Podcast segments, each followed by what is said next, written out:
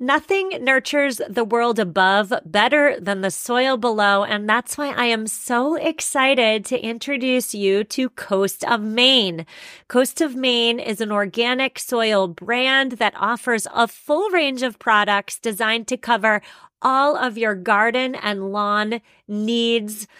In years past, my vegetable garden, I neglected the soil and I didn't have much yield. If your soil lacks appropriate nutrients for success, your garden may not succeed. And so this year, I am so excited to cultivate the soil before planting the plants with Coast of Maine's organic products.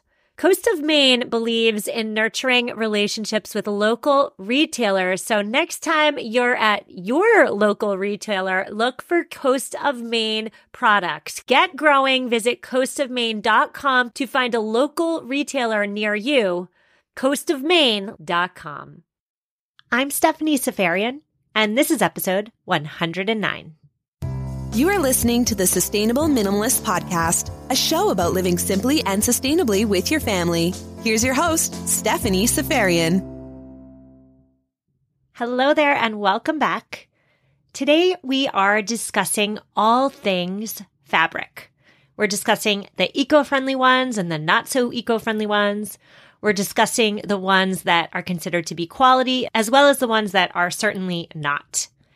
You have heard me say over and over again on this podcast to invest in quality if you can, right? Invest in quality if it's financially possible for you.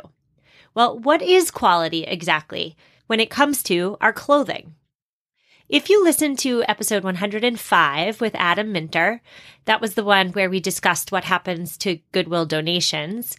You probably heard Adam say that the employees at donation centers are trained to look for fifteen to twenty specific brands of clothing because historically, those fifteen to twenty brands are considered to make high-quality pieces. But what really is considered high-quality and eco-friendly fabrics? That's what we're talking about today. So on today's show, we are doing three things. First, we are defining terms. So make sure you are listening to the defining of terms because knowing the terms are crucial for understanding the rest of the episode. Second, I am diving deep into some of the fabrics that we know and love on the market today. And when I say I'm diving deep, I am diving real deep. So buckle up. And finally, if I lost you on the deep dive, part three gives you three takeaways that we can all employ as we either declutter our closets or add to our closets when purchasing. My hope for today is that I just slam you with a ton of new information that you can then take and apply in your own life. Enjoy the episode. All right, so part one, first things first, let's define some terms, shall we? To make clothing, you need fabric, of course. And to make fabric, you need thread. And to make thread, you need fibers. So we're going to talk about the three different types of fibers that are on the market. The first one, of course, is natural fibers. Natural fibers are produced by plants and animals. When natural fibers are in clothing, these pieces of clothing are typically found to be more comfortable because they allow the skin to breathe better, especially in warm weather climates. Examples of natural fibers made from plants are cotton, hemp, linen, and examples of natural fibers made from animals are wool and silk. Easy, right? Natural comes from plants or animals. Synthetic fibers, by contrast, are fibers that are made by humans through chemical synthesis. Synthetic fibers are often derived from petroleum. Synthetic fibers contribute to microplastic pollution when the garment is washed in our washing machines. Synthetic fibers account for more than half of the textile fibers used in the world, sixty percent to be exact, but that number is growing. And examples of synthetic fibers include nylon, polyester, spandex. Now, the third type of fiber we are discussing today is semi-synthetic fibers. What on earth is a semi-synthetic fiber? Well, it is a fiber that is derived from plants, like trees, for example. But because they are made from hard plants, they require lots and lots of chemicals to transform these hard, scratchy plant fibers into something soft and wearable. It's a very toxic process to take a tree and make a soft fiber out of it. It's bad for the workers, and when those chemicals are then dumped into waterways around the factories, it's really bad for the planet. Another way of thinking about a semi-synthetic fiber is to think of it as essentially a man-made plant fiber. Examples of semi-synthetic fibers are rayon, viscose, modal, and Tencel. We're going to talk about all those in a bit. So let's move right along and talk about the most well-known synthetic fiber, which is, of course, polyester. Polyester is everywhere, right? And it's easy to miss nowadays unless you are rigorously checking your garment labels. It's in everything. It's even in places where it doesn't need to be, like t-shirts, for example, right? Polyester has come such a long way since the seventies and those scratchy, tough bell bottoms. It is smooth. It is silky. It mimics the qualities of cotton. So it's in things where you wouldn't even think to look. Now, why do we love polyester so much? What's so great about it? Well, polyester is wrinkle-free. We as consumers just love our convenience, right? Even at the expense of the planet. So wrinkle-free, we're all about it. Polyester dries quickly, which is excellent. And polyester, of course, is cheap, as in it's inexpensive. And we as consumers, what is one thing we love more than convenience is we love stuff that's inexpensive. So polyester, inexpensive. Now, what are the drawbacks? Okay, well, where should I begin? Polyester is melted plastic that is squeezed through a spinneret to create long and continuous filaments. When we wash our polyester clothing in our washing machines, these filaments break down, enter our waterways, and contribute to microplastic pollution. Up to nineteen hundred fibers can be washed off one garment, just one, every time it's washed. That's crazy, right? Side note here is that I am doing an entire episode on microplastics in the next few weeks. We're talking about why they're concerning. So if you have no idea what a microplastic is or why you should be worried about them, stay tuned for that episode. Now, one final concern about polyester is that it is petroleum-based, which means that these synthetics are made from a non-renewable resource that also happens to be highly carbon-intensive. More than seventy billion barrels of oil are used to make polyester each and every year. This obviously means that polyester is not biodegradable, and it will persist in the ecosystem even after it breaks apart. We're seeing this in the form of microplastic pollution in our oceans and even microplastic pollution in our rain.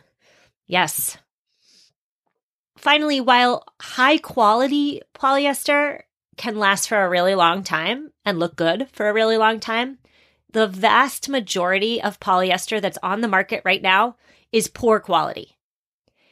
Most polyester clothing on the market comes in the form of cheap, fast fashion, which will only last for a few wears before it breaks down and we either donate it or throw it in the trash bin. All right, so that's a synthetic fiber. Let's now talk about some of the natural fibers. The first one, of course, we'll start easy, is cotton. Cotton is king, right? Well, it's really not king anymore in the twenty-first century. Polyester is, but anyway, cotton is king. Why do we love cotton? It is absorbent, it is hypoallergenic, and it's really, really soft, right? But cotton, whether it's organic cotton or conventional cotton or Egyptian cotton or Supima cotton, cotton is considered to be extremely environmentally demanding because it requires a lot of water to grow and it quickly depletes soil. So I just alluded to this, but not all cotton is created equal, right? It's important to distinguish between organic cotton and conventional cotton, and it goes without saying that conventional cotton is non-organic and requires lots of pesticides and insecticides to grow, which is terrible for our soil and our water and our planet. And organic cotton, of course, like all organic products, is harvested without the use of G M Os and pesticides and chemicals that harm the planet. But even organic cotton is a water-intensive crop. Now, because cotton accounts for thirty percent of textile fibers used in the world, I wanted to just really quickly distinguish for all of you listeners between Egyptian cotton and supima cotton and pima cotton. What is the difference between all these different types of cotton? Well, the truth of the matter is that all these terms are just adjectives that marketing teams used to get you excited about their superior cotton and hand over your money. These labels don't have anything to do with eco-friendliness. Egyptian cotton could be organic, it might not be. Supima cotton might be organic, it might not be. At the end of the day, all these adjectives are just selling features, right? Egyptian cotton, if we want to get technical about it, is hand-picked, so it puts less stress on the fibers, which leads to longer fibers, which they say creates stronger and softer cotton. But here's here's the interesting thing. The Cotton Egypt Association, which is the association that certifies suppliers, estimates that ninety percent of products on the market that are labeled Egyptian cotton are actually just normal cotton. They're fakes. When it comes to supima cotton, supima cotton is, quote, superior, and I'm doing air quotes over here, because it has extra long fibers that makes it even stronger, even softer than Egyptian cotton, and it retains its color. But again, the bottom line here is that cotton is cotton. Another natural fiber that we know and love, or should know and should love, is linen. Linen is made from flax fibers or flaxseed. Linen absorbs and releases water quickly. Linen continues to feel cool and dry even in humid weather. It's also lint-free and it becomes softer the more times you wash it. It's a very durable and strong fabric too, so clothes made of linen will last a really, really long time. My favorite characteristic about linen is that it doesn't pill over time. I hate pillage, just the bane of my existence, pilling, but linen doesn't pill. Now, the drawback to linen, though, is that it has low elasticity. It doesn't stretch. So it's often used in looser fitting styles. And it also wrinkles pretty easily, too, so that can be annoying, especially if convenience is a factor. A third natural fiber I wanted to bring to your attention today is hemp. Hemp can be grown so quickly, without chemicals, with very little water, and it can be cultivated cheaply and organically. It is hypoallergenic and non-irritating. It ages well, so the more you wear it, the softer it becomes, but it can be hard and scratchy at first. So be on the lookout for hemp products if you've never invested in any before. Now we are going to move on to bamboo and eucalyptus, and this is where things get a little dicey. Bamboo is the fastest growing plant in the world. When you cultivate bamboo, it requires no chemical fertilizers or pesticides. Bamboo requires four times less water than cotton. Amazing, right? Well, you're probably not going to see bamboo written on a shirt label, right? But you will see the terms viscose or rayon. Viscose and rayon are semi-synthetic fabrics that, while, okay, they're not made from petroleum, they're not synthetic fabrics, they do require tons of chemicals to transform into a soft and fuzzy fabric. And that makes sense, right? If you've ever seen bamboo growing outside, it's a hard plant. It's very... It's very cellulose-y, for lack of a better word, right? What makes that hard plant soft? Chemicals. Bamboo is commonly seen on the market in clothing as a viscose or rayon. Viscose and rayon are semi-synthetic fabrics. Another natural fiber that is then used to create a semi-synthetic is eucalyptus. Eucalyptus is extremely soft, and it is wonderful for those of us who have sensitive skin. It does not require a lot of water, and it grows without chemicals, no insecticides, no pesticides. The best part for those of us who love convenience is that eucalyptus garments are wrinkle-free. Now, again, you will not see eucalyptus written on a garment label, but you will see one of the following words. You'll see Tencel or Lyocell or modal. All of those words, Tencel, Lyocell, or modal, are semi-synthetic fibers. Now, here's where it gets a little bit dicey, right? Semi-synthetics made from eucalyptus do not necessarily require a ton of chemicals, but they do contribute to deforestation. So let's get real technical about this. Tencel is produced using a different chemical that is safer and isn't discharged into waterways. Okay, so good. But eucalyptus, when it's grown, grows on arid land, which makes it impossible to plant other crops. My takeaway here is that Tencel or Lyocell or modal are better semi-synthetic alternatives than the viscose and the rayon that we just discussed when we outlined bamboo. However, Tencel and Lyocell and modal are not as eco-friendly as the true natural fibers of linen and hemp. All right, are you still with me? Really quick, let's just discuss two natural fibers that are derived from animals, wool and silk. Wool, obviously, is a natural fiber. There's no plastic involved. Unless, of course, you're getting a wool sweater mixed with some polyester, then it's not so natural anymore. It's important to check those labels. But one hundred percent wool is a natural fiber. There's a drawback, which is, of course, as with other forms of animal agriculture, when you raise sheep for wool, you are also clearing land and you're cutting down trees to make room for all those sheep to graze.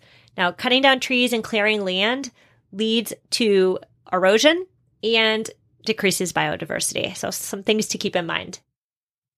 Finally, silk, right? Silk is a natural fiber spun from the long threads that make up the inner cocoon of a silkworm. These fibers are, fun fact, saliva actually, and they are produced so that the worm can insulate itself until it's able to transform. Now, the drawback to silk, of course, is it's not a suitable fabric for vegans or people concerned with animal rights because, of course, silkworms are killed in the silk-making process. All right, so if I lost you, I have three takeaways that you and I can use as we navigate the textile industry.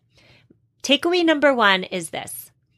On a label, you won't see the word plastic, but you will see the following terms: polyester, nylon, acrylic, vinyl, polyurethane, elastane, spandex, and lycra. All those words mean one thing. It means plastic. Okay, I'm going to just say them again because I went fast. Polyester, nylon, acrylic, vinyl, polyurethane, elastane, spandex, and lycra. All those words mean plastic. Takeaway number two. If a garment boasts stretchiness, shininess, waterproof, lightweight, or wrinkle-free, there's probably some synthetics in there. So again, stretchiness, shininess, waterproof, lightweight, or wrinkle-free, probably some plastic synthetics in that garment. And finally, takeaway number three is if you are choosing to buy a semi-synthetic fiber, know that all semi-synthetic fibers are not created equal. Opt for that Tencel made from eucalyptus over that rayon or viscose made from bamboo. All right, so I hope you enjoyed all that information. I hope you learned something new. If it went so fast, please check out this week's show notes. Everything we discussed today is written there. You can find them at mamaminimalist.com forward slash 109. And really quick, shout out to listener Beth LaBelle. Beth wrote to me and asked me to cover today's topic. So shout out to you. Thank you, Beth. I'm sorry it took me a couple months to uh, get this done. But if you have an episode suggestion for me, reach out to me on social media. I will do my best to accommodate. Now, on next week's show, we are discussing the five places you forgot to declutter. I will see you then. Have an amazing week. Take care.